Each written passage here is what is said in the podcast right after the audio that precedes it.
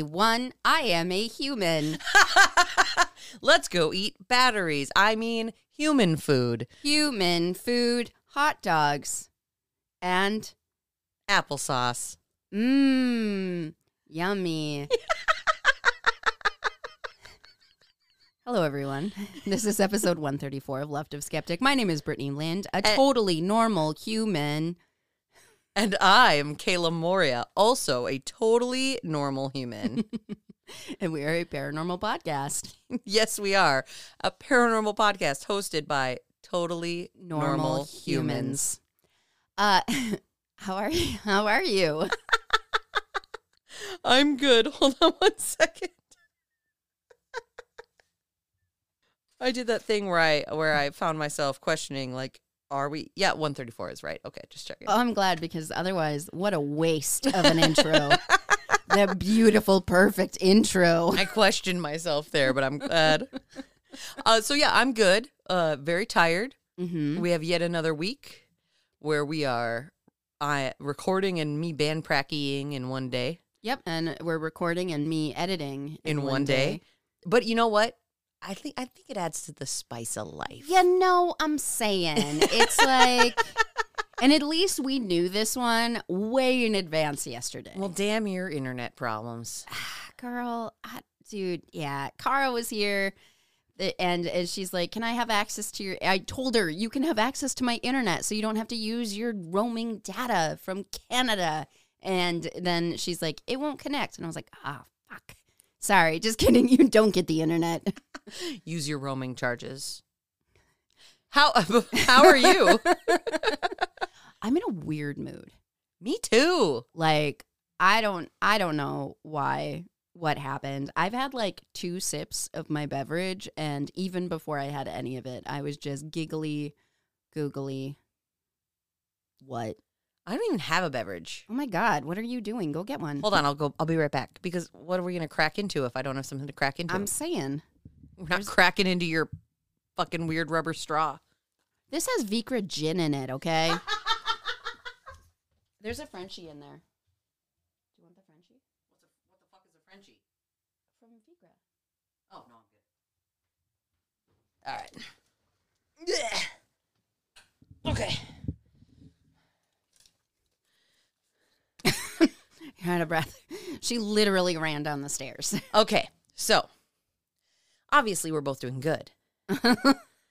We established that. But as far as what we did this last weekend, Uh, yeah. yeah, Take yeah, it away, girl. Take it away. we hung out with Cara Babcock. Ah, she stayed at my house. It was so good. She's so nice. You said that in a very sexual way. Uh, it but was it's just so good. which is funny because Kara has no interest in my bits. no. Zero. But anyway, it was it was a very good time.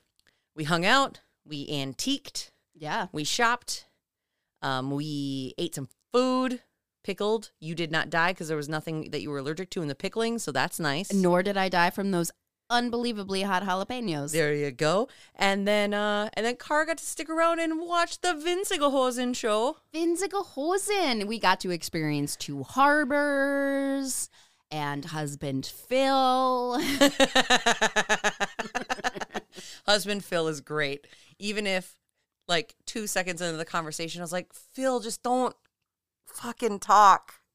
oh yeah, he says some wildly inappropriate things. But he's a wildly inappropriate, but yet the sweetest man in the world. I know. We had to explain to him what being woke meant, and then we had to be like, "I'm sorry, sir. You are indeed woke." Oh yeah, no, Phil is totally woke. And he's like, "I am. I don't know." I'm like, "You are. I assure you. I assure you, sir." Uh, and did you see how adorable Lisa and Phil were dancing? Oh my god, I have Ugh. video of it. It's so good. I'm gonna have to post it because it's adorable. So we are rambling a lot uh, because none of this makes sense to people who weren't there. But just to be clear, Oh, clear, yeah. just to be clear, Welcome to our inside conversation This- recorded on the podcast. this was fun. It was amazing. Uh, Kara is great. I'm so happy that we got to meet her in person, IRL. IRL. And I am, I just had a really good time this whole weekend. So It was lovely. Uh, she turned me on to some teas. I have now a cake flavored tea. Oh. Girl, I'm gonna send some home for you because it's really good. It's really good. Um, yeah, we should probably uh crack on into it. So I can get to Pracky? Hell yeah. Yeah, I got a yeah. long story this week. Let's crack into it. Let's do it.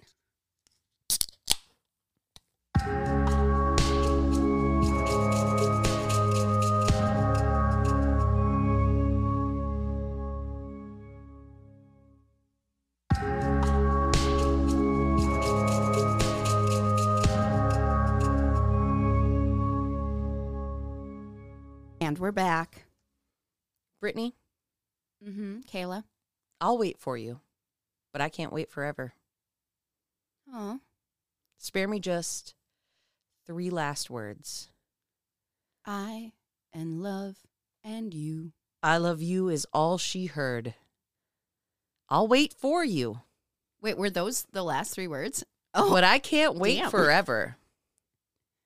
Cause I can't make it on my own. Cause my heart is in Ohio.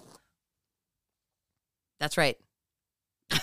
We're going to Oh- Ohio this week. I wish people could have seen my face. So I'm going to be telling you about the Gore Orphanage Road and Swift's Hollow in Vermilion, Ohio. I am so excited about this. I saw this on your dibs list, and all I think about when I think of Gore Orphanage is that one episode of Supernatural. Which that's so this is why I pulled it up because I thought that that was completely fake, but it's not. Oh, okay. This is a real thing, but it isn't a real thing. This is it's complicated. Okay. It is in Ohio, urban legendy, but there's some basis. It's like a weird tie-in. You'll see what I'm talking about. I'm very excited. okay, so let's start with a little story. I love sto- Okay. Yes, I love it. Give me. It's the early 1900s, and in Ohio, Mr. Gore and his wife built an orphanage on an isolated road surrounded by woods. As the orphanage filled up with children, things could get a little loud. Like being next to a school or a playground, kids make noise. Mm-hmm. mm-hmm. You would consider this normal. And as the Gores had no clue that they had a neighbor living alone in the woods who preferred his quiet isolation to the childlike sounds, Oh, shit. they had no idea trouble was a brewing. Oh, this is not going to be a good story. No one in the nearby town knew anything about the man, except he would randomly be seen yelling at seemingly no one prior to the orphanage being built.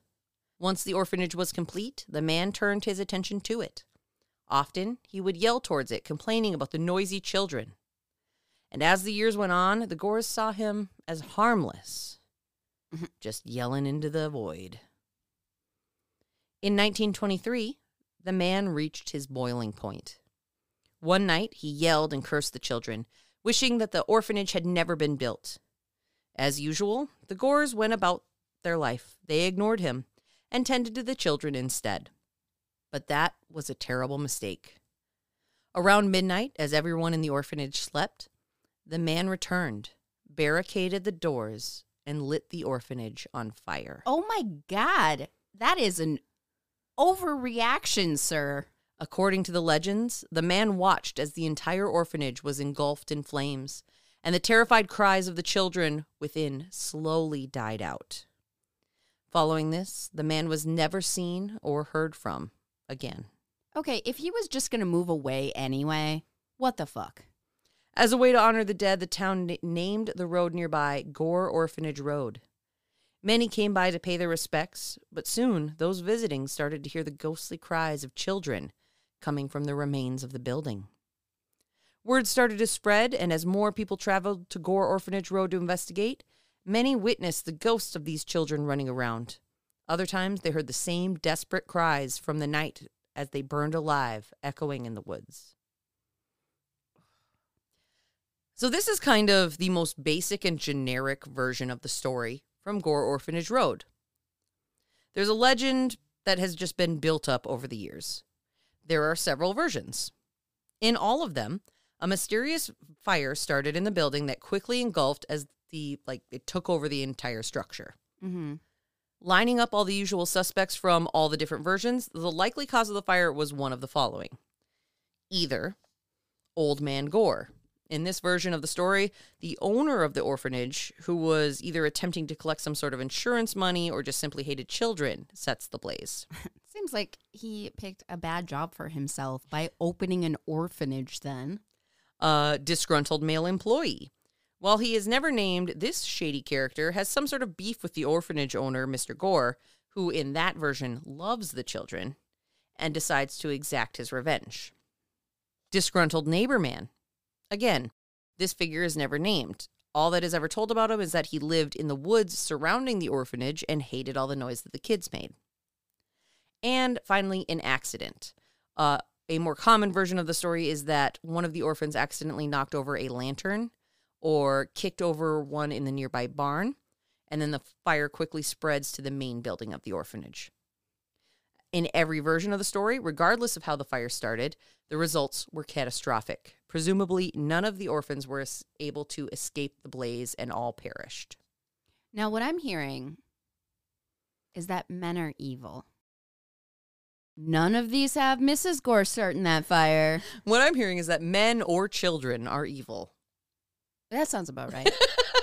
I bet it was a boy child. Start him young. Start the evil young. I'm sorry, I'm kidding.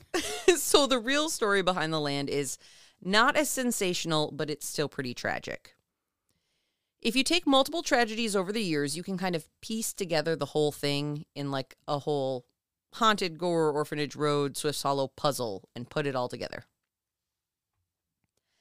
The actual name of the orphanage that was on this road was either Light of Hope or Orphanage of Light and Hope or Light and Hope, depending on which version you find.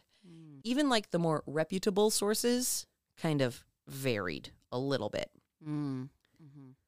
And it was established in 1902 by a religious fanatic named Reverend Johann Sprunger, who relocated his orphanage from Indiana following numerous accusations of abuse and neglect.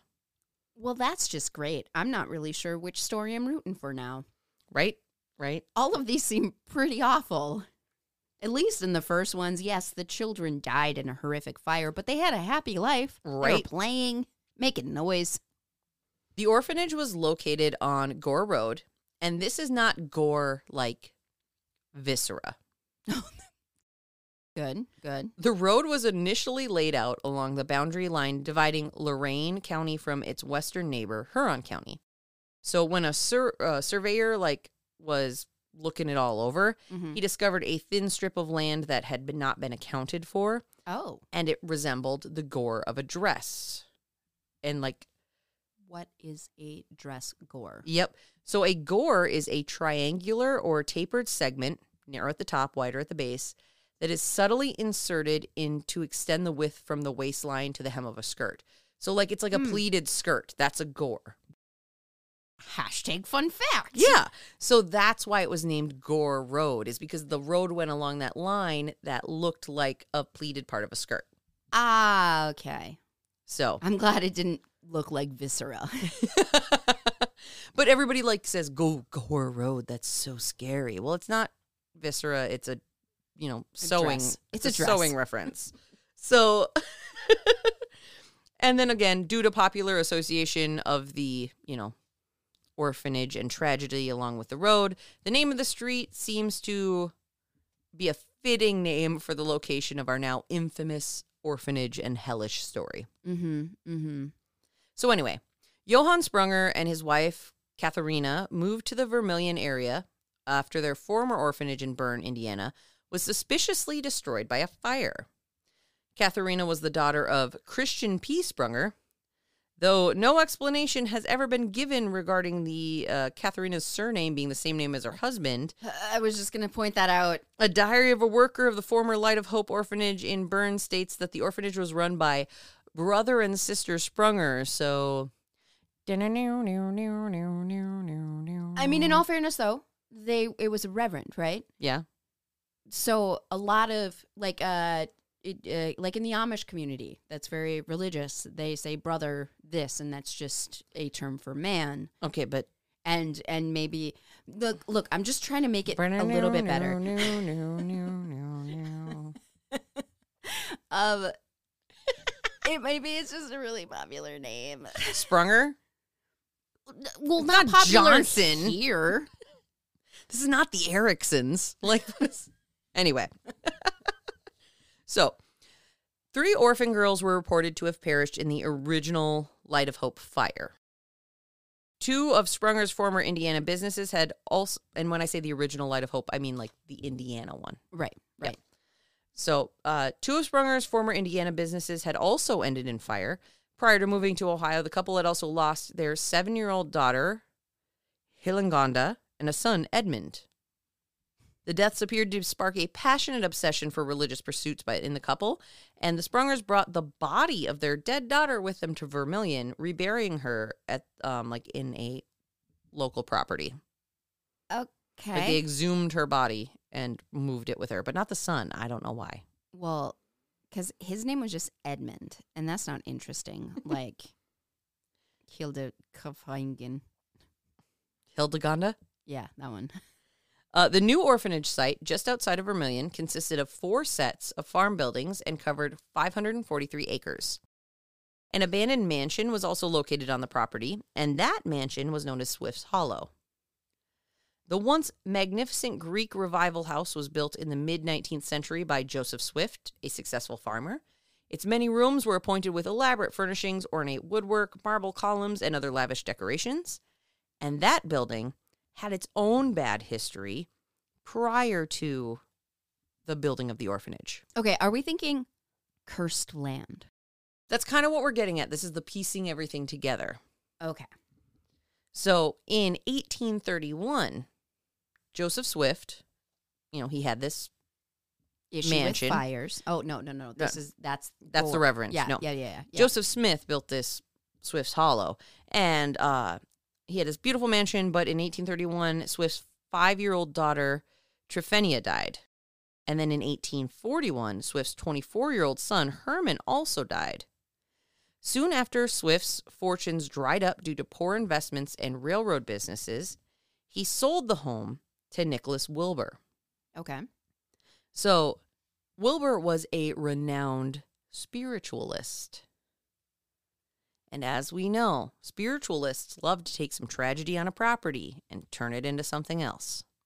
Uh, yeah, they love that. So, the spiritualist movement, they decided, uh, the Wilburs decided that they were going to start doing mysterious rituals and seances regularly in the secluded mansion home to try to conjure up the spirits of the deceased children. Uh, why does it got to be the deceased children? The ghosts of children were said to appear frequently at the seances held in a special room of the home. Wilbur's children were rumored to be psychic and could communicate with the ghosts of these dead children.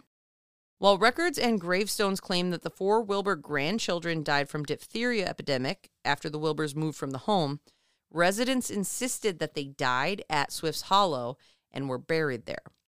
The home was abandoned in 1901, and teenagers almost immediately began taking trips to the site, daring each other to enter the haunted home. Mm. Mm-hmm. mm-hmm. Classic story. So that's the history of the actual building. The building still existed when the Sprungers bought the property.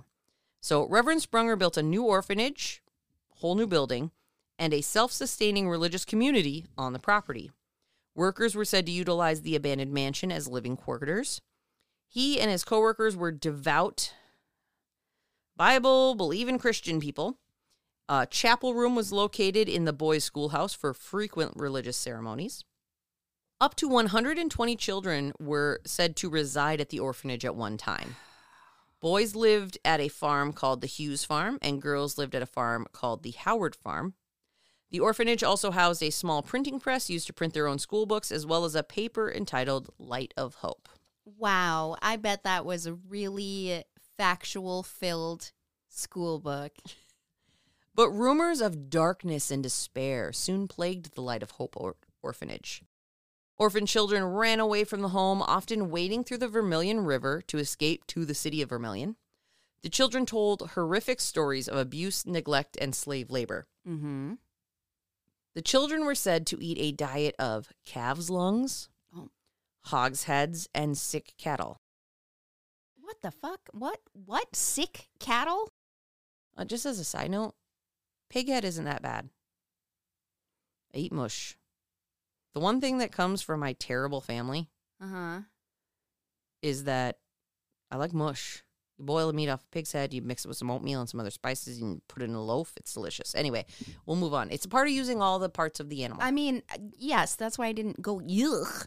Is because I appreciate the fact that they were using all the parts of the animal, but I feel like there were also other parts that the children would have enjoyed more. Well, that's what I'm getting. Like, this is the idea. So they're doing calves' lungs, hog's head, and sick cattle. It sounds to me like they are using whatever farm animals they raise to make money and then just giving the kids the cast off. yeah, So this and this is of course if they were fed at all. Um, some people said that they might have been fed corn, but corn was boiled in the same pot used to boil clothing and such as soiled underwear. what? Although there were cows on the farm, children were said to often only be given butter once a week and occasionally pepper or sugar. The children's rooms were infested with rats and vermin. On occasions, rats crawled into the beds and bit children while they lay asleep. There was said to be only one bathtub for the boys, which they were allowed to use once every two weeks and had to reuse water. Children told stories of Sprunger and the farm overseers beating them with a strap until great raw welts appeared on their bodies. Sprunger would also rent out the children to neighboring farmers to make them work. Illnesses and disease were alleged to be treated only by prayer. Witnesses stated that children received a lack of regular schooling. In 1909, an investigation was conducted, but because the state of Ohio at the time had no laws or regulations pertaining to things such as orphanages, nothing formally could be done about the conditions. The Sprungers admitted to much of the allegations against them. They weren't Um, even trying to hide it. I'm sorry.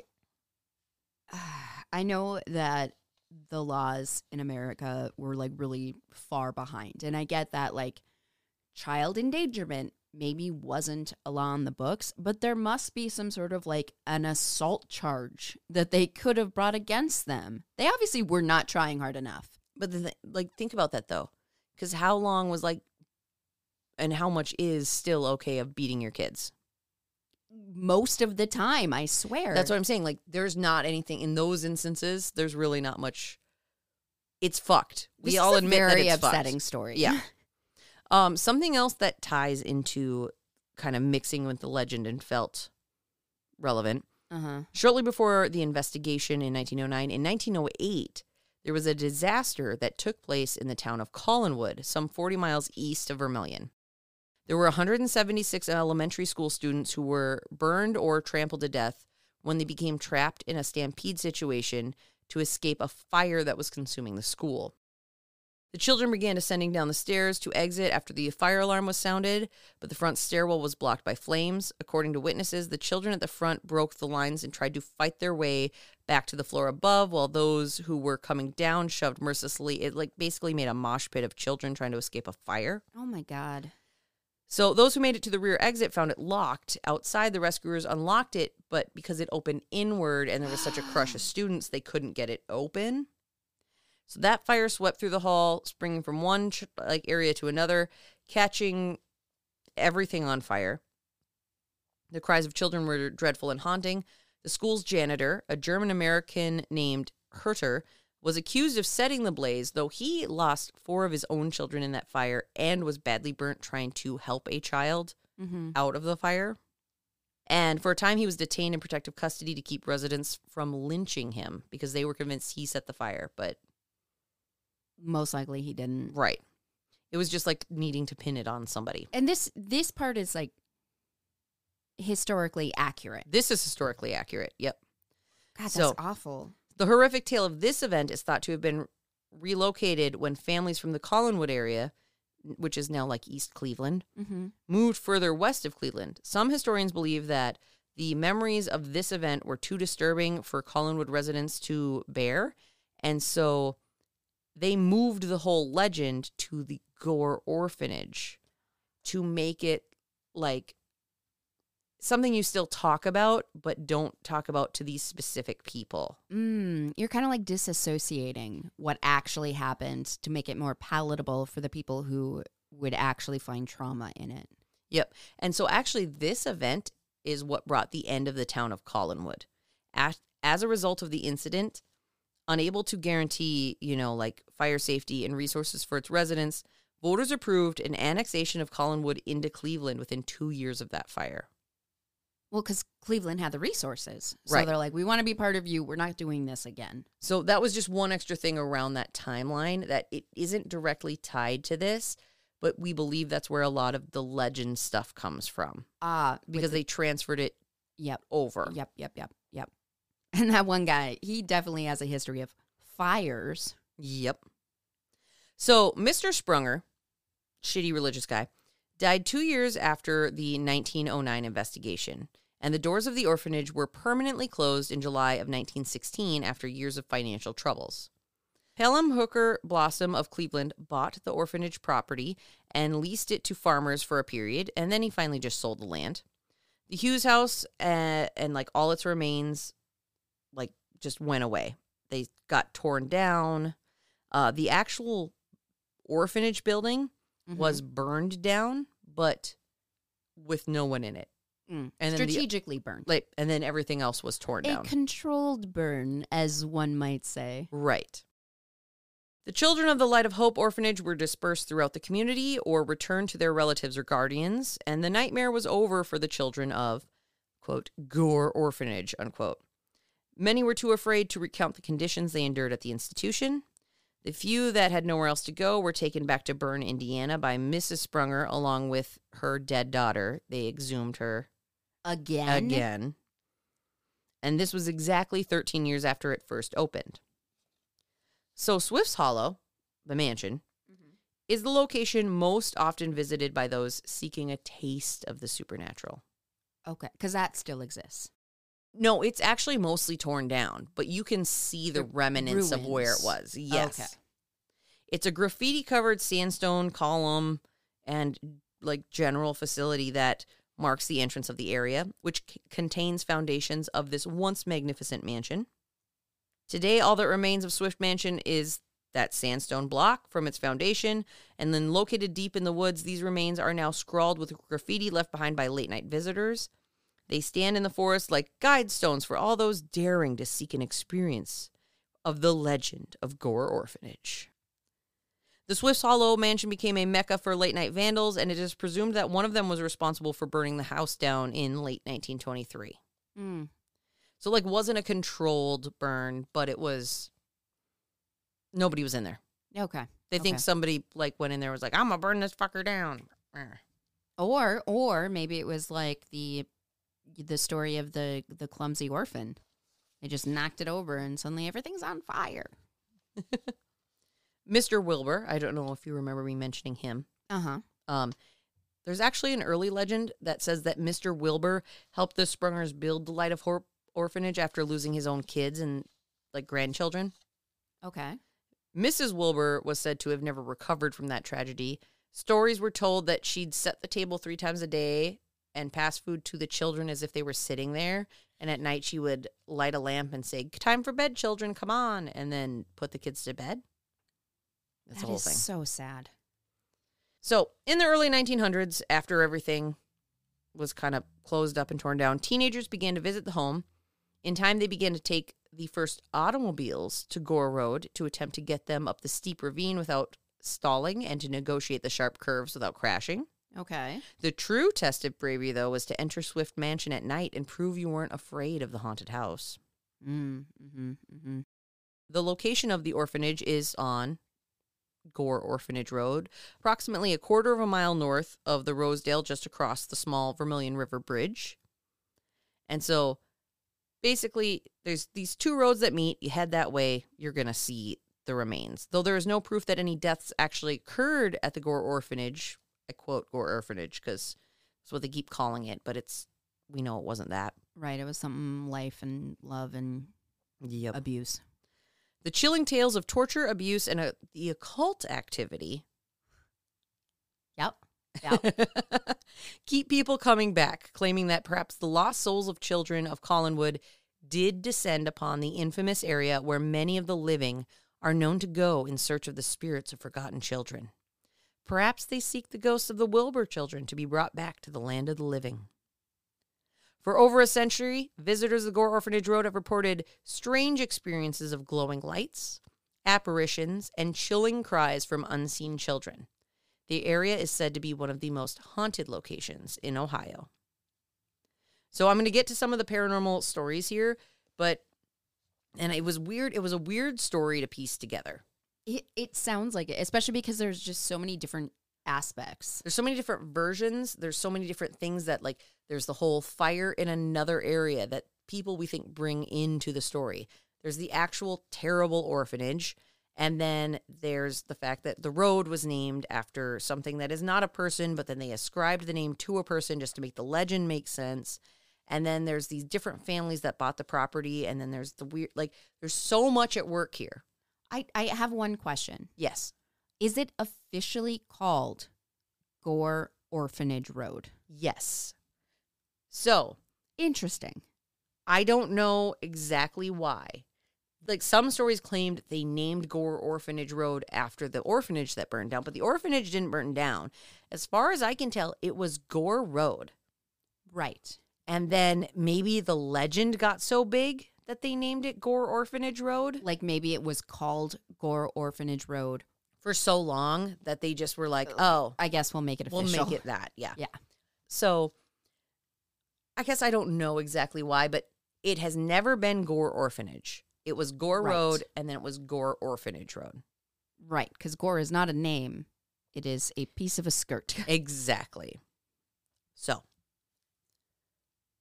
paranormal investigators say that the ghosts of Gore Orphanage Road may actually be esoteric imprints, a kind of snapshot in time. Frequently, violent or traumatic events seem to release an energy that imprints the action on a place or an object. So, in this kind of haunting, things just repeat themselves over and over again, like a videotape rewound and replayed and rewound and replayed. a residual haunting. Yep. And so these hauntings can be seen, heard, felt, or even smelled. Ugh. Tragic imprints can even relocate themselves to other areas of high paranormal energy, which is the paranormal investigators Mm, okay. ascribing to. It's like a Wasn't that other wasn't that school like 40 miles away? yeah, but if you what's what's the thing that we talked about, and that is also in Supernatural, where if something gets talked about enough, Oh, a tulpa. Yeah. So like the way my brain makes it is like, okay, at this point, all the attention is over here. Maybe the spirits are like, we'll get attention if we're over here. It's just a thought. It's just a thought. Okay. Okay. So, ghostly apparitions, balls of lights, haunting screams of children, and visions of fire have been reported by many that have visited Gore Orphanage Road. Many claim to have found dusty fingerprints of children when returning to their cars. The bridge that goes over the river on Gore Orphanage Road has some rituals associated with it. Basically, saying if you do this, you can bring forward that haunted activity that you want so much. Located around the 9600 block of Gore Orphanage Road, the bridge is traditionally listed as being in Vermilion. However, the bridge like straddles the Vermilion River, so it could also be technically in Amherst. Mm-hmm. Incredibly, while this bridge has not one but two very concise and intricate rituals associated with it, the background story as to why the bridge would be haunted is pretty much non existent. By and large, most simply just wrap the bridge as part of the Gore Orphanage Road legend. Okay. They're basically saying that because this area is haunted, the bridge is haunted, and you know everybody loves a haunted bridge. You, we've told so many stories about haunted bridges. So, if you want to have paranormal experience on this bridge, better be ready for a workout because you have to choose from one of two different rituals and it involves a little activity. Ritual number one drive onto the bridge, park, turn the engine off, and exit the car. Then you have to just take a little stroll. In some versions, you just have to walk off the bridge, while others, you have to go walking down Gore Orphanage Road a short distance. Either way, you'll know you've walked far enough when you start to hear what sounds like a crackling fire, followed by the screams and cries of little children. And that's your cue to get trucking back to your car. But get this you won't be able to start the car until you physically push it completely off the bridge again. Okay. Ritual number two for this ritual, you will want to bring your second set of keys for your car. Oh, geez. So you are supposed to park your car in the center of the bridge, turn the car off, and leave the keys in the ignition. Once you've done that, get out of the car and lock the keys in the car and walk off the bridge. Keep walking until suddenly you will hear your car start all by itself. But don't go running back just yet because if you hang tight, unexplained lights and ectoplasm may appear around you. And then once you return to your car, you may find children's handprints on it. I'm sorry. These are ridiculous. These are the two ones I found. and whoever came up with them and does them is stupid. Like the logic behind that is just non existent. Cars didn't even exist then. So actually, that's a whole thing that they talked about. The bridge wasn't this bridge that they're talking about Yeah. did not exist until I believe it was 1956. But they're saying that because it was built on that road, they've taken over haunting it. We've heard, hey, Okay. you're, you're making that face, but you have tried to convince me of way less practical stories. That is a lie. that is not a lie. That is a lie. I usually try to be very practical in my haunted stories, Kala. Sure, dear, sure. I'm like the I'm like the placating husband. Yes, dear. All right. So I've got a few stories here. A gentleman named Victor E wrote to Weird Ohio about his experience on the property. He said, I have been to Gore Orphanage only once. It started as one of the biggest letdowns I've ever experienced, but it turned out to be a pretty frightening night. Kids in my high school had been ranting and raving about this place for a few years before I took my trip there. I had never had any real desire to go. I don't believe in ghosts or bullshit like that, so I just saw it as a big waste of gas. Frankly, I even though I had thought the stories were made up, they were pretty exciting. Being that my friends and I spent too much time sitting around being bored, we decided to take the trip to Gore Orphanage and see if it was worth all the hype. Before I go any further, let me explain this hype of which I speak. So, this is where he goes into the version of the story he heard. Okay. Apparently, in the early 1900s, an orphanage stood in a patch of desolate woods outside of Vermilion. One night, one of the orphans was walking to the outhouse with a lantern. He tripped and fell, lighting a huge fire. The steps leading from the top floor to the bottom collapsed almost immediately. Townsfolk from Vermilion gathered, but they didn't have the time or equipment to stop the blaze. All they could do was stand and watch as hundreds of orphans, many floors above them, met their unfortunate and collective doom.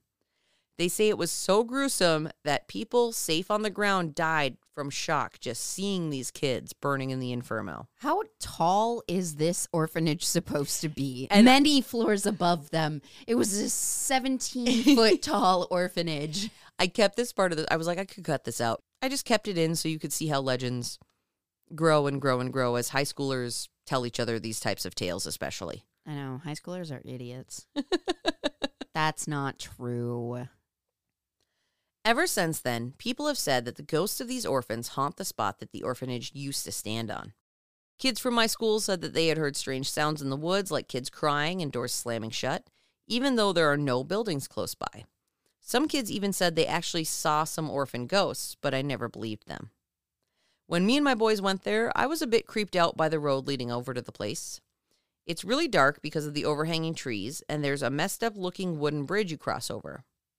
When we arrived at the site where the orphanage had once stood, it was hard to find, even though one of the guys I was with had been there before.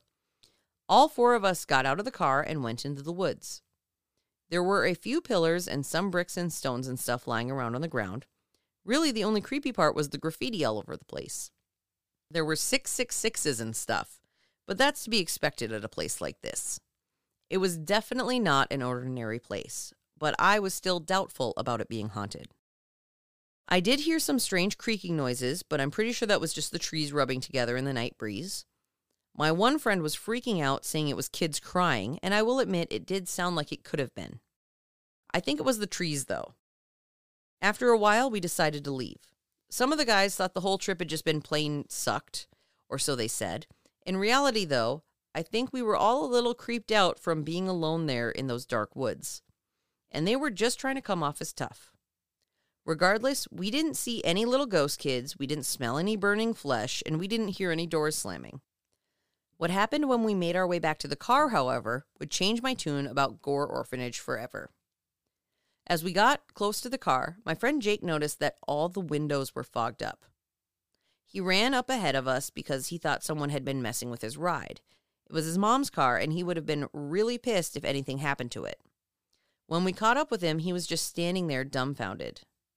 There wasn't another human being in sight. It was a cool night, and there was absolutely no explanation as to why the windows were fogged up. And that's when our other friend Sean pointed to the back window. There on the misty glass were faint impressions of little handprints. We freaked out instantly. Trying to find a logical reason to explain the handprints and to calm down my friends, I pointed out that Jake did have a little brother who was only four years old, and the marks were surely made by him. Secretly, though, I was just as freaked by those little fingerprints as anyone else there, and was really just trying to convince myself that there was a rational explanation for them being there, which there was not. I still can't explain how the hell those windows got fogged up. If those handprints had been made by Jake's little brother, how is it that nobody noticed them on the way up there that night? The whole trip freaked me out badly, and I vowed to never return to Gore Orphanage. This all happened three years ago, and I have not been back to this day. I have I have so many thoughts. So do I. We'll we'll get there. Okay. A woman named Ashley H. from Medina, Ohio, wrote into strangeandspookyworld.com with her experience on the bridge. She said, The bridge on Gore Orphanage Road is no joke. We weren't even out of the car when we heard what sounded like a scream coming from the woods. We walked a little bit off the bridge and started to climb under the bridge when something went running out the other side. I'm sorry. They were already freaked out and then they climbed under the bridge. Well, if you're freaked out, you still investigate. Okay. I mean, you could be freaked out, be like, ooh, it's a little spooky, but like, you're still going to go look. Okay. Okay. My friend swears it looked like a little kid. I didn't see anything, but I can tell you what I heard was not animal. The running sound just like a little kid would make. A Redditor who has since deleted their profile uh, on Reddit Mm-hmm. posted on the subreddit Let's Not Meet about their experience on Gore Orphanage Road. This one bleeds into the kind of, it's less supernatural Mm-hmm. and more satanic panicky. Oh, fun. Okay, I'm ready. All right. All right. So this was probably about six or seven years ago now. Guessing my age was around 16 or 17 in Ohio.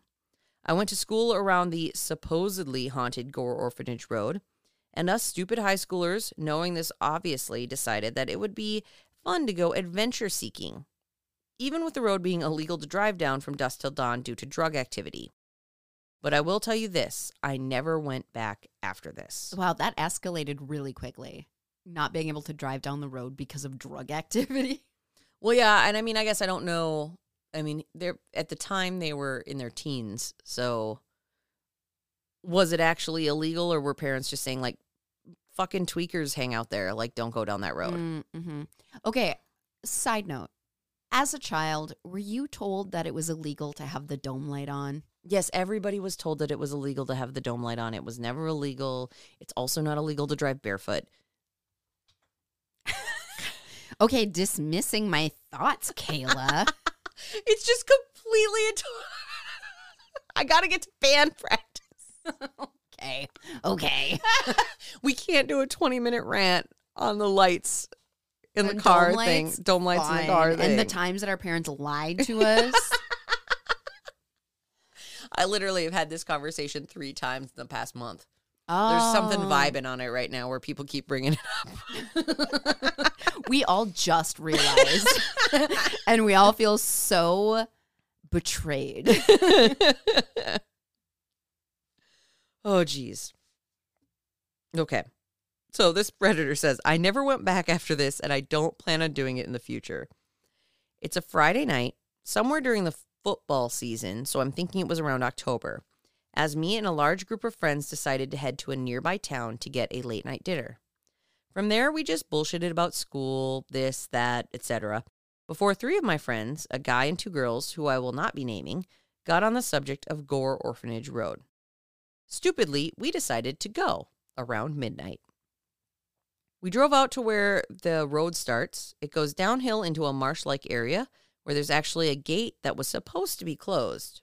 Didn't think anything of it at the time, as I had been down here a few times myself, and it was never closed, not even after dark. We make our way downhill, just fucking with each other in the car, trying to scare one another. My male friend is driving the car. I'm in the passenger seat, and both of the females are in the back. The road down by the marsh area curves to the right, whereupon a little ways forward there's a one vehicle bridge. I remember it because of the copious amounts of graffiti on the metal guardrails and a sign at the far end of the bridge. Can't remember what the sign was. So, on the other side of the bridge, there's a little turnaround point, and the road dead ends a little ways past this point. But on the right side of the road is where the trail starts, the trail to the supposed Gore Orphanage ruins. We briefly, and I mean briefly, discussed parking the car and going down the trail. Fuck that, right? yeah, we thought so too. Instead of turning around here, we decided to go all the way to the end of the road to the actual turnaround. Here, the driver put the car in park, shut off the engine, and extinguished the headlights. It was all stupid, harmless fun, us scaring the girls. We sat there for about five minutes before we decided that we'd had our fun and it was time to go home. The car comes back on, the lights on, put it in drive, and we're off back down the road. Things seem unchanged until we get close to where the trail started. On the left of the car at the turnaround was a truck parked, engine off. Holy shit, where did that come from? I thought. All of us were on edge a bit now. My friend driving just sat there a few feet back from the truck with his foot on the brake.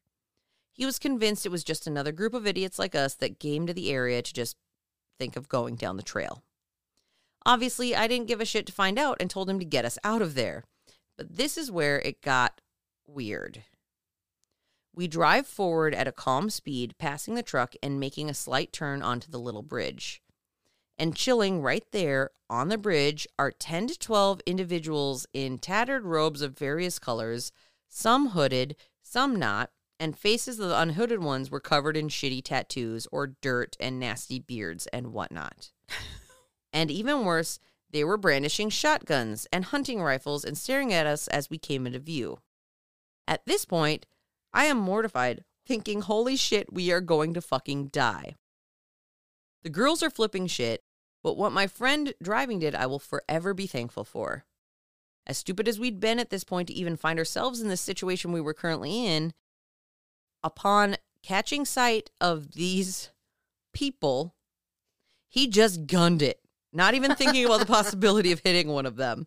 We sped past them and along the marshlands, now to the right of us, just flying up the hill back onto the main road.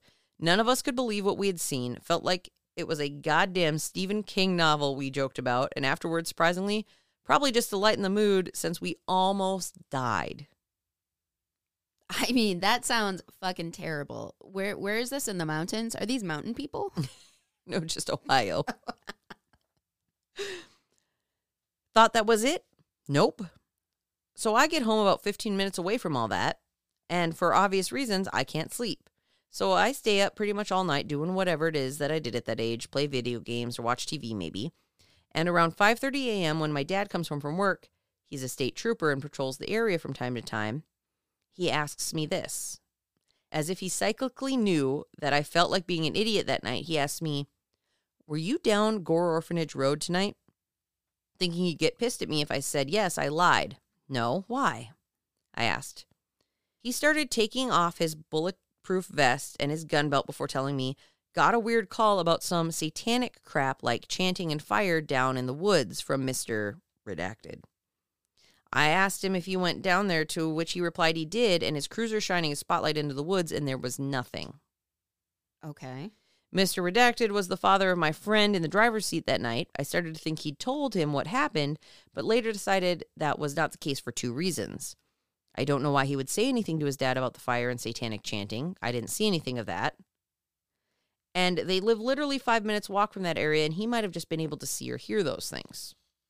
Nonetheless, everything went on as normal from then on for me and the two girls. However, my friend who lived nearby began to be stalked by people who kept showing up on his front lawn staring at his house every couple of nights.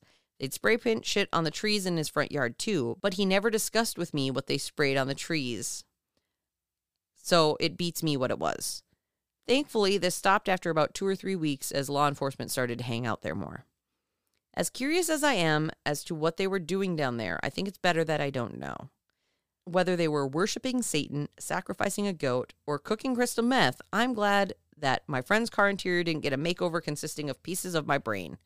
Thanks for reading. Haven't actually told anyone about this before. I never want to meet these people again. Honestly, it sounds a lot like it could be the crystal meth part. And then there are some people who think the area is haunted, but not because of some sort of orphanage or because of satanic rituals and meth heads. Some think the area is just haunted because the land is cursed. I called it pages and pages ago. Alan Hopewell, who published one of his many experiences in the area on a site, said As I've mentioned before, the area to the south and west of Lorain has a long history of unusual occurrences. We camp in this area. This story takes place near an area known as Gore Orphanage Road. If you Google Gore Orphanage, you'll get a number of listings about a legend of a fire at an orphanage and phantom children. There was an orphanage there and a fire, but the place was unoccupied at the time. Indeed, the site where everyone goes to experience the hauntings is not where the orphanage was. The true tale of Gore Orphanage can be found on Google and is a story for another time. The area itself, however, has its own history and eerie record. The year is 1981, and I'm out cruising with a friend, Walt, and his girlfriend, Shelley. We decide to visit Gore Orphanage site, as Shelley's never been there before, nor have I been there at night. There's not much to see. Once we arrive, the foundations of an old house out in the middle of nowhere with two lane road going past. We're sitting there in the car looking around when Shelley says she's getting creeped out by the place and wants to leave. Walt fires up the Mustang and off we go, headed north to catch Route 6, then back into Lorain. Suddenly, there's a car behind us, literally out of nowhere. It didn't turn in behind us at a crossroad, it was just there. It was a large, old fashioned car like a gangster car from the 30s, a black silhouette with blazing headlights. Even as it passed under streetlights, that's all that was visible. The car kept about a car length distance between us. If we slowed down, it did so, or sped up along with us. Looking over his shoulder at me, Walt said, Man, this thing's starting to get me. What we're going to do is this I'm going to pull into the next driveway where the lights are on. I'll jump uh-huh. out and knock on the door. Uh-uh. The car might keep going. If not, we'll ask them if we can call the cops. Mm. Considering that we had weed and beer in the car, this should tell you how freaked out we were. Sure enough, there was a house up ahead with the porch and living room lights on. Walt swung into the driveway, but before he could get out of the car, the shadow car pulled up behind us, Ah. smacked the rear of the Mustang with its front bumper, then immediately pulled back out and headed back south where it had come from.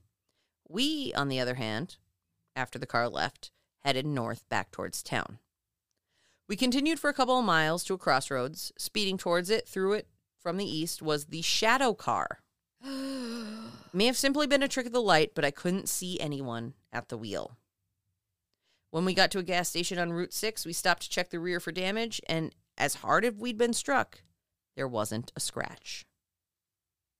So, whatever the true story of Gore Orphanage, Gore Orphanage Road, Swift's Hollow, anything like this, it's freaky, man. It's freaky. So, there's a lot of pieces to puzzle together. There's a lot of ideas behind the area. But no matter what, something's going on there.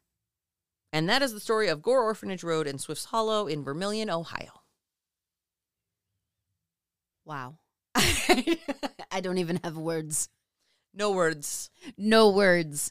Uh, that was a a roller coaster of thoughts and ideas and stories. Um,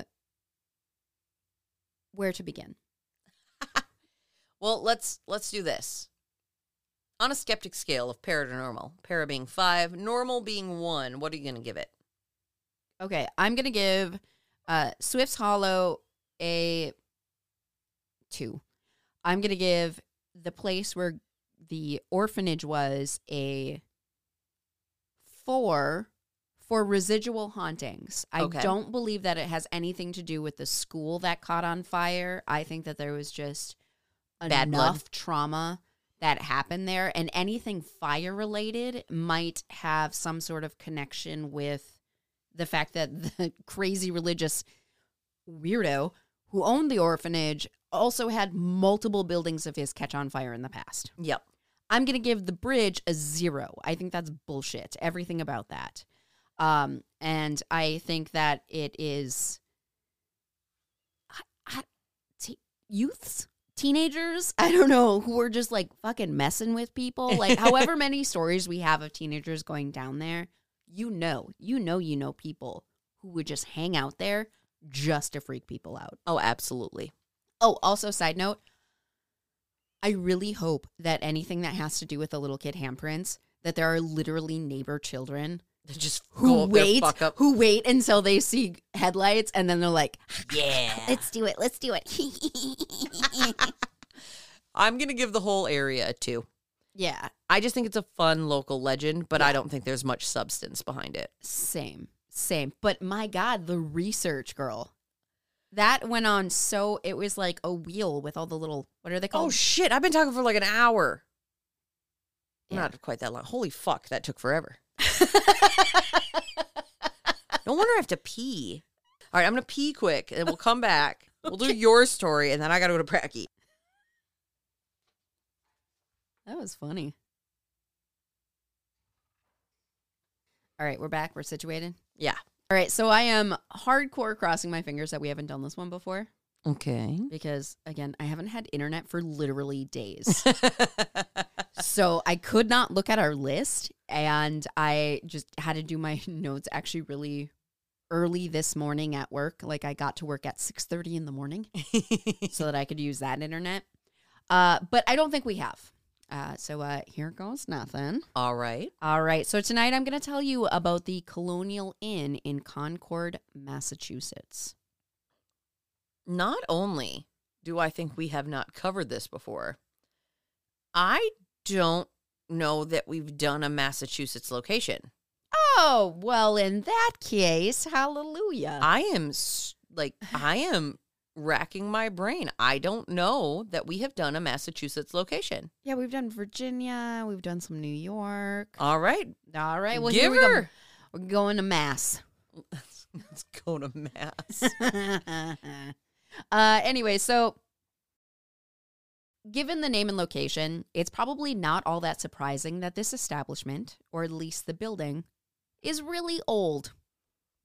Part of the original structure, the eastern section, which is still in use today, was built in 1716 by a man named Colonel James Minot, who would later pass the property on to his grandson, a cabinet maker named Ami White. And Ami White is quite the character, but I'll get into that a little bit later. Okay. So I believe that it was during Ami's time at the house that the now considered central building, which holds the Village Forge Tavern Room, was built, which was then used during the Revolutionary War as a storehouse for weapons and provisions for the Patriots. The house stayed in the family until the Whites sold it to John Thoreau in 1799. Hashtag fun fact John Thoreau was the maternal grandfather of American naturalist, essayist, poet, and philosopher Henry David Thoreau. I wondered why that name sounded familiar. It's not a common name. It's not, no. Uh, but sadly, Grandpa Thoreau didn't live long enough to really enjoy his purchase, passing away only two years later in 1801. But the property stayed in the family with his son, John Jr., and his wife, Cynthia Dunbar, inheriting the house. During this time, the building was split between a residence for the Thoreau family, as well as a variety store, a very whaley house of them. Yes. And Henry David Thoreau did actually reside there along with his aunts for some time while attending Harvard. Harvard. Go pack your car and Harvard Yard. So, sometime in the mid 1800s, the family also used the house as a boarding house, the Thoreau House, which, according to the inn's website, was in honor of Henry's aunts, who were known as the Thoreau Girls. Why is that funny to me? I don't know, but it I'm made me shimmy. Thoreau girls. The Thoreau Girls. Despite John Jr.'s passing in 1859 and Cynthia's in 1872, the Thoreau house remained in the family until 1889 when it was purchased at auction by a man named John Maynard Keyes. So, Mr. Keyes then used the property as both a boarding house and a small hotel. And he would go on to rename the Thoreau house as Concord's Colonial Inn in 1900. Okay, real quick question that you may or may not know the answer to. Yes. What is the difference between a boarding house and a hotel? Like, is the hotel short term and boarding houses are long term? I believe so. Okay. I believe that that's pre- pretty much the only difference. Okay. And then I guess it was just business as usual. Nothing interesting happened for about 60 years until 1960 when the inn underwent a big expansion, adding the Prescott Wing, which was the addition of 32 new guest bedrooms and suites versus the inn's original 16 bedrooms. The dedication of this wing was made to William Prescott, who was a colonel in the Revolutionary War. He was the guy who commanded the American soldiers in the Battle of Bunker Hill and famously told them, Do not fire until you see the whites of their eyes. I feel like I because you said famously, I feel like I should know what that is. I don't. Oh, it is referenced in so many pop culture things. Okay. Uh, yeah, I, it's probably been referenced in things I've watched, and I just didn't know where the hell it came from. It for sure has. I also didn't know where it came from until this story. I was very excited. I was like, oh, I understand that reference now. Mr. Hermanson would be so disappointed in me. Disappointment, Kala. anyway, Half my life. anyway, let's go.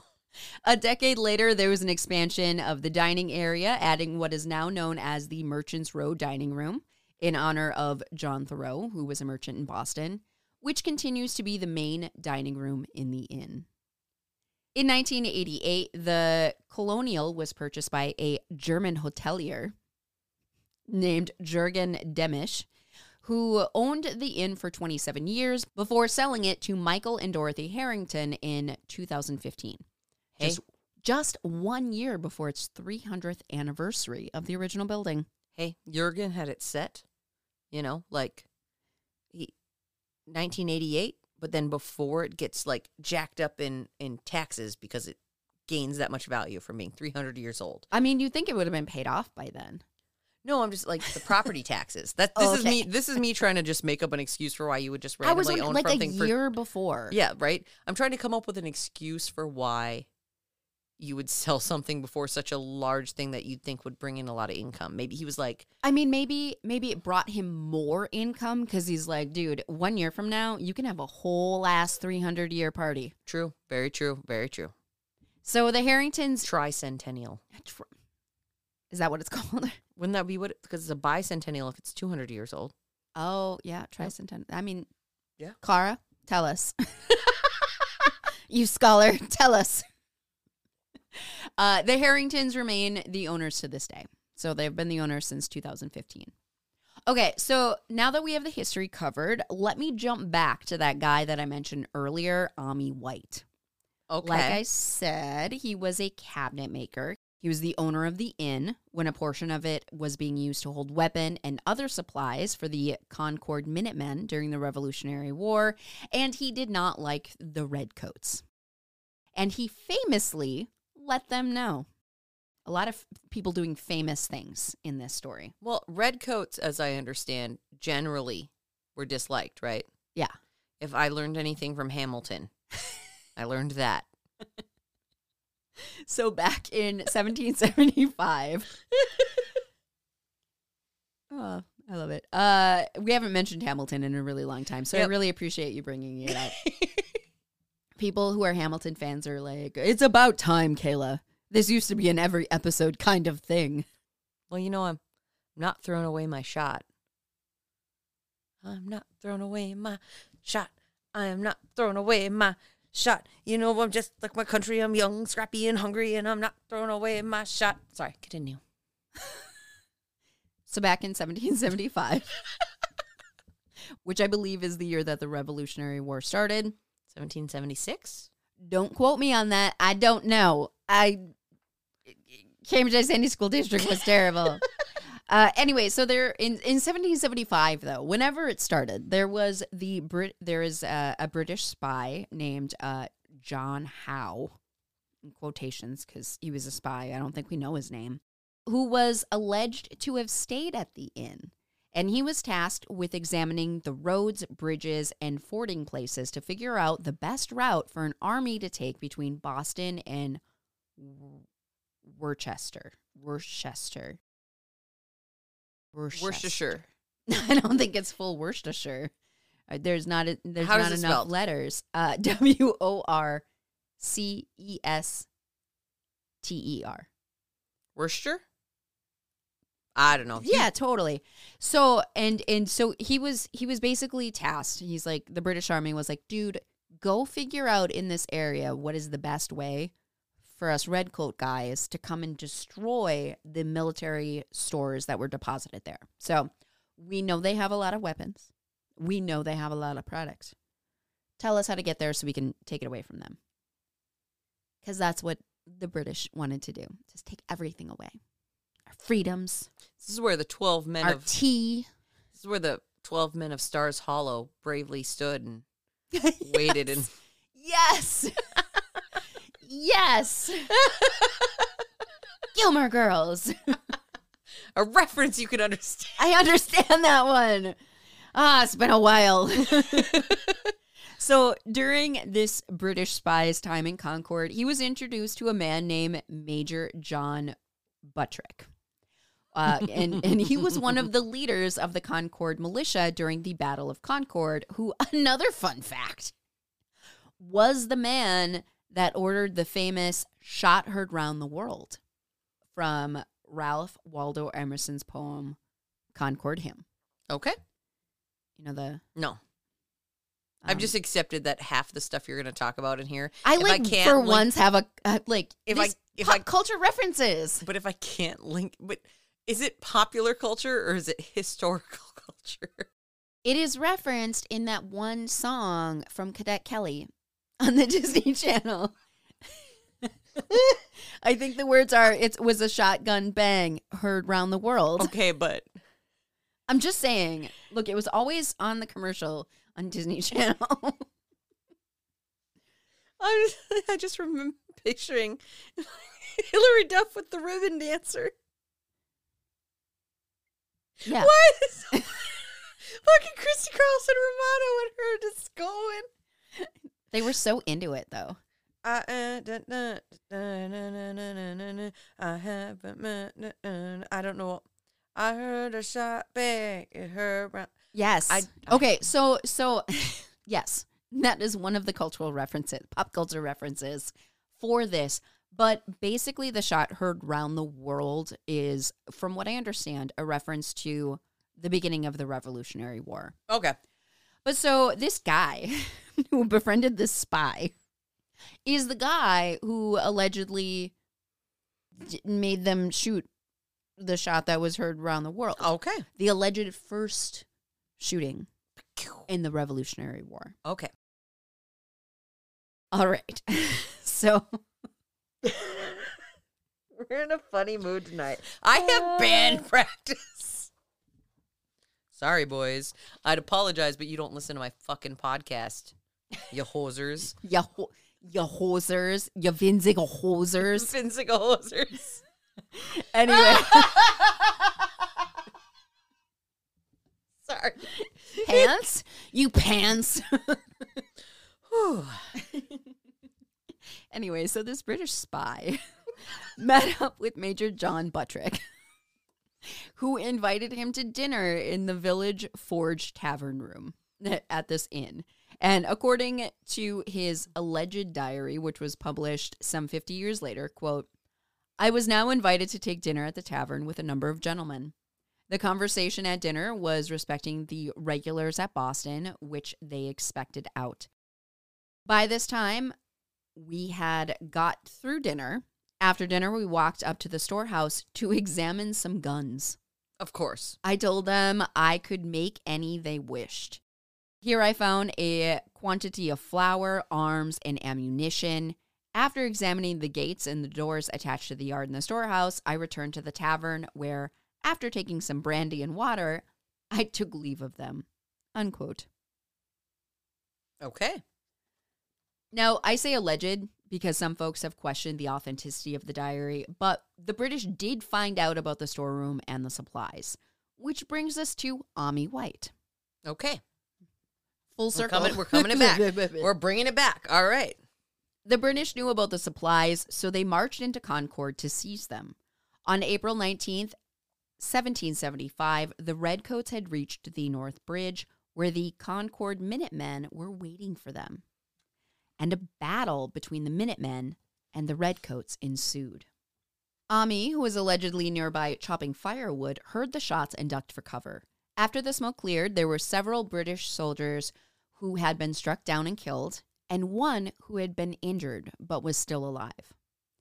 Now, according to wickedlocal.com and Concord Tour Company's general manager, uh, Beth Von Duzer, Ammi, with hatchet in hand, took care of it. Hell yeah. Get Quote- it, Ammi. Quote, the one soldier either sits up and Ammi hits him in the head, or he crawls downtown and gets hit in the head down there. There are multiple versions of the story, so we're not really sure, but the guy does get a hatchet in his head, and he's actually really dead after that. He's actually really dead. really dead, unquote.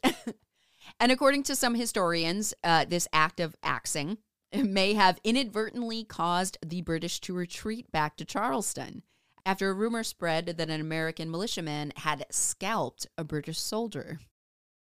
Wow. Yeah, so Ammi like took fucking care of business, I'm saying. There are many people who believe that this soldier just may be the one that now haunts the inn, which was once owned by the man who slayed him. Okay, I could see that. That's a that's a good reason for a haunting. Right? Guests report seeing a redcoat in the tavern asking for ale. When the bartender asks who is it for, they respond with for the reenactor, only to turn around and see that no one is there. However, it should be noted that during the Revolutionary War, the British were usually not able to take their dead with them, so realistically, since most of the fallen soldiers were buried throughout Concord, it could be any number of them looking for a drink, not just the guy who was hatcheted. Legit. Also, I'm sorry if I if I go to a bar and just see a reenactor sitting there. You're never gonna think it's a reenactor. Are you just gonna assume it's a ghost? No, I'm just thinking like I hope you assume it's a ghost. like have they sat there and chatted for a while because it would I'm not just going to buy a drink for somebody because they're a reenactor because also like I assume they have money if they're a reenactor cuz that shit is expensive. It sounds like you are not very patriotic. And what do you mean? Reenactors are actors. They get no money. They do it for the passion. They do it for the history. which means they have which means they're they fucking have money because they can buy that shit i go to renaissance fair every year i buy one item a year because that's all i can fucking budget you're telling me you can afford all that shit and you can just have it Unless they're part of a larger organization that provides the costumes. what larger organization provides those costumes The Reenactment Association of Massachusetts. i don't know i just i'm not buying it i'm not buying it I don't know if there's a reenactment association in Massachusetts. I'm just guessing. Oh, i thought no you said that with confidence i thought that was a real thing no, I don't think it is. okay I made that up. Uh, but the tavern isn't the only place that seems to be haunted by the ghosts of the past. okay All right, so it is believed that a section of the inn that was once owned by a man named Dr. Timothy Minot, a relative to Colonel James Minot, who built the inn, mm-hmm. and it said that during the war, Dr. Minot used room 24 as an operating room for soldiers injured in battle, both Minutemen as well as Redcoats.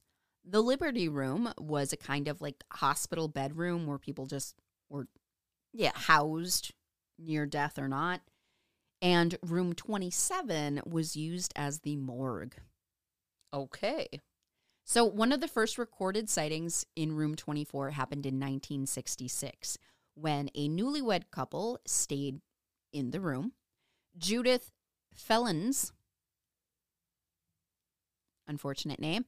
The wife would later write to the inn of having woken up in the middle of the night to a grayish glowing figure standing next to her. The figure then moved to the foot of the bed, staring at her the whole time. and per onlyinyourstate.com, she said, I was so frightened I could not scream. Eventually, the figure floated around the room before fading away. it was like the figure was like da di da di da. Bye. I think it was a little bit more ominous than that. I don't know. That you would said be floating around the room. That's like you said floating around the room. Like in my brain, that's like flouncing, like Da-di-da-di-da. flouncing. Oh, I was thinking like. Dun, dun, dun, dun, dun, dun, dun. uh, Judith's letter can now be seen on the Concord's Colonial Inn website. But Judith's account isn't the only guest account of spooky things happening in room 24. Other folks have reported seeing a ghost woman.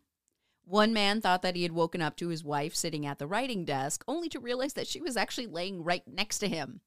When he looked up again, she had disappeared. The middle aged woman has been seen by several folks and is thought to be a nurse named Rosemary It's a good name. and a good herb. Mmm, rosemary. And a good smell. Oh my. Some rosemary focaccia sounds so good right now. Oh, I'm so hungry. And I get too. Mm. Okay. Anyway, anyway, anyway, anyway. So others report seeing two revolutionary soldiers in the room covered in blood. Took a term from Rosemary. Uh, and the door is said to open all on its own. One guest staying in room 24 went down to the front desk in the middle of the night, nightgown clad and all, and told the attendant that she could not stay in that room. There was something in it. In fact, she was so terrified of whatever she had experienced in room 24 that she would not even go back up to get her things, but rather instructed the manager on where to find all of her clothing and toiletries so that they could collect all of her belongings for her. That's somebody who takes that serious. Like they're not. You're not making that up. They're like, I'm fucking not going back up there, man. Yep. It's the middle of the night. I will not. I am in my pajamas. And I will leave in my pajamas if I have to. However, when the manager went up to collect the various items around the room, they found that everything was packed in her suitcase neatly and set by the door. Well, then you would know that that wasn't me, because that's not how I leave a place. By the time the vacation's done, we're like Disaster. Disaster. I'll deal with it when I get home. the TAPS team visited Concord's Colonial Inn in a in a 2010 episode of Ghost Hunters, uh, season six, episode 14, called Sh- A Shot in the Dark. was Meatloaf there? No, but they reference a shot made round the world by saying a shot in the dark. So they get it, Kala. Yeah, well, I'm rough. Uh, in the episode, these two guys, Britt and KJ, I've never heard of a man named Britt, but his name is Britt. B R I T T. Okay. At least he spells it correctly. All right. So Britt and KJ were investigating room 24, and one of the first things that they experienced was the sound of what they described as scratching coming from inside the closet. They opened the door. There was nothing there. Nothing they could see anyway. Bum bum bum. Later on, they were just asking if anyone was there and if someone could shut the door. And at first, they heard like a squeaking sound, like someone was walking across the floor. Because remember, this building is over 300 years old. Legit. Yes, yes. Then they said that if whatever was there wanted them to leave, then they should shut the door because the door shutting on its own is part of this room's lore or whatever. They're trying to prompt the the activity. Yes, thank you. So they were standing with their backs to the door, trying to figure out where the squeaks were coming from when the door shut on its own. Brit did not like it. Yeah. I wouldn't either. Yeah. They jumped, it scared them, and then they tried to debunk it as if, uh, like, to see if it could just happen on its own. They were jumping up and down, causing vibrations, but the room is carpeted Yep. and the carpet in the room so you actually have to make an effort to shut the door but you can see it in the episode like Britt has his back to it and it just goes Nope, that's why I like the taps teams. They actually like make a genuine effort and then show you in the episode how they made the genuine effort to debunk it. jumping up and down, all that stuff. All right, so at one point, Britt walks through the doorway into the hallway, and he was walking back into the room when the door shut on him again. Mm-mm. And he kind of like lifts he like, ah. It's very interesting. Other guests of room 24 report flickering lights. One person even woke up with all the lights and the TV on when they had gone to sleep with them off. Okay. Folks have reported catching floating orbs and voices on their recording devices, and others have felt someone gently tucking them in at night. uh, the stairs leading up to room 24, one guest reported having seen the silhouette of a woman in an old fashioned dress descending the stairs. A long term maintenance employee claimed to have seen the ghost of a little girl in the hallway between rooms 24 and 22. Supposedly, she was a child who had passed away in the hotel due to illness. One hotel guest claimed that they were talking about the ghost girl while they were in room 22 and had an actual recording of the sound of a child clapping in the background during the conversation. But like little claps because it's a child. There you go. Another guest during a paranormal investigation shared a photo that they took in room 22 of a ghostly mass on a bed. Okay. Oh, you have the picture. I have that picture for you. Yeah, that makes me uncomfortable. I don't know what I'm looking at. But it seems like a ghostly mass on that bed. I feel like it was accurately described. Yeah, I don't like it. It's kind of penis shaped. I did not catch the penis shape. Either way, it's not it's not good. It's not good. Uh, others report the sound of footsteps overhead despite being on the top floor. And in room 27, guests claim to hear the sound of footsteps going up and down the stairs all night and of objects going missing or being moved. When TAP's team members, Jason and Grant, investigated room 27, they also reported hearing footsteps as well as the sound of a woman humming.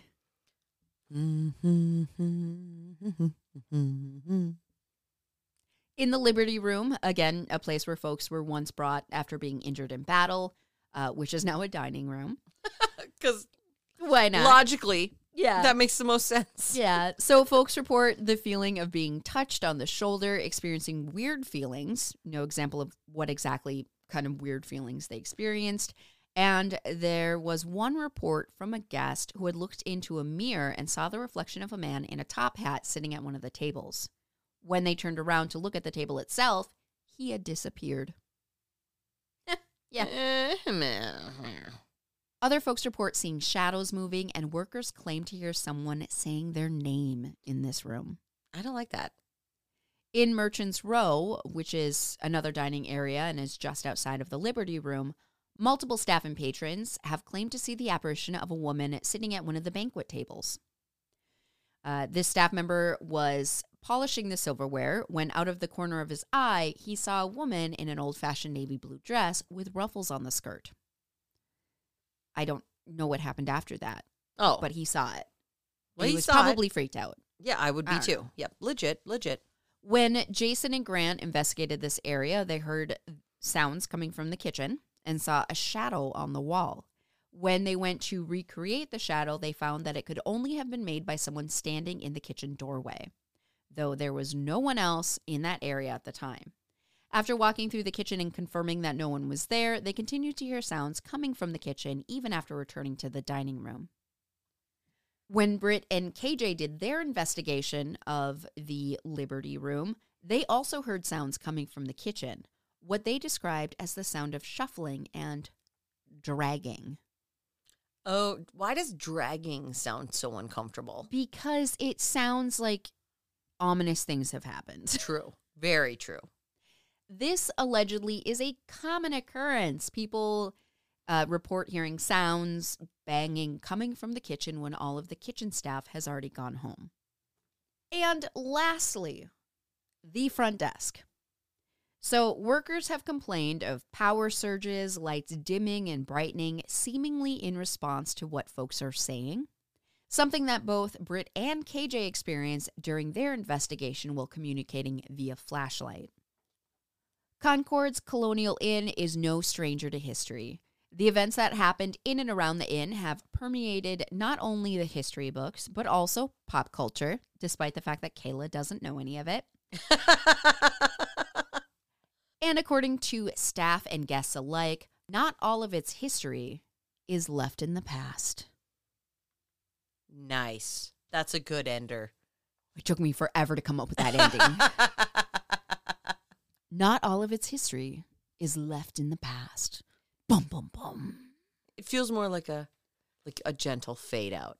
Oh, I, I okay. Like a PBS fade out. That's Oh. what that felt like. okay, okay. Not all its history is Is left, in, the, past.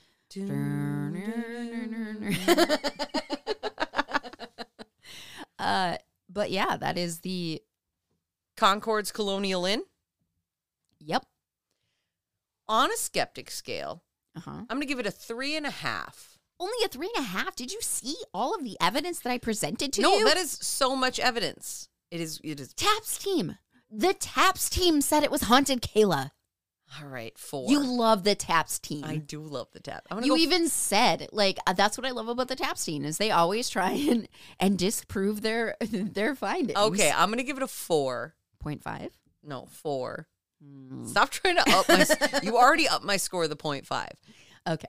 It's because like my brain wants to like say that I'm contradicting myself from previous episodes. I know that. My brain wants to say that this thing is so old that it could be kind of just creaky and no, loud on its own. I'm sorry. Every other episode we'd say it's really old, therefore it must be haunted. Which is why I said I know I'm contradicting myself right now, Brittany. Maybe I'm just not. Maybe I'm too tired from work. Maybe I'm just not in a believable mood. Maybe that's my problem. Maybe that's why I rated my own story a two. Like I no, don't know. your story was a two. It totally was. You're right. All right, we'll go four. okay, that's fine. Um, mostly because of the door thing. That Oh, might have been the most convincing argument for me. Okay, when I send you the re- the sources for this, I'm gonna have a link to watch that episode for free. Okay, please do. I would also like to remind everybody that our ratings are arbitrary and changeable on a moment's notice. I know, but I still think I deserve a much higher rating. four. You get four. Cool. I'm gonna do four point five Of course you are. because I Because you've been trying to convince me to do a point and add another point five. look. I had so much evidence, like so much evidence. You know this conversation we're having right now? Yeah. Do you feel like at one point Kara listened to us babble back and forth where we just kept contradicting each other and was like, These these are my new friends? I thought this was just a bit they did for the podcast. No, this is all the time. Sorry, Kara. Uh, but also, thank you for visiting and we love you. All right. I have to go to band practice. it's a good thing we don't have a listener story. Just We- this one time. This one time, we don't have a listener story, but if you have a listener story you would like to share, we would love to hear it. If even if I have to get to band practice, if I have a listener story, I will sneak that motherfucker in. so if you have one to submit, you can do so by emailing us directly, leftofskeptic at gmail.com. You can also visit our website, www.leftofskeptic.com, and click the listener stories tab at the top of the page. You can also click the link tree in our bio. You can choose to include your name or remain anonymous, whatever you prefer. We just ask that you please include your pronouns. You can also follow us on social media. We are on Instagram, Twitter, and TikTok at Left of Skeptic and Facebook at Left of Skeptic Podcast. All right. Well, thank you all for joining us this week. We love you and appreciate you very much. It's true, we do. Happy Spooky Wednesday. Happy Spooky Wednesday. Okay. Okay. Bye. This is going to be a bitch to edit. I know. I'm sorry.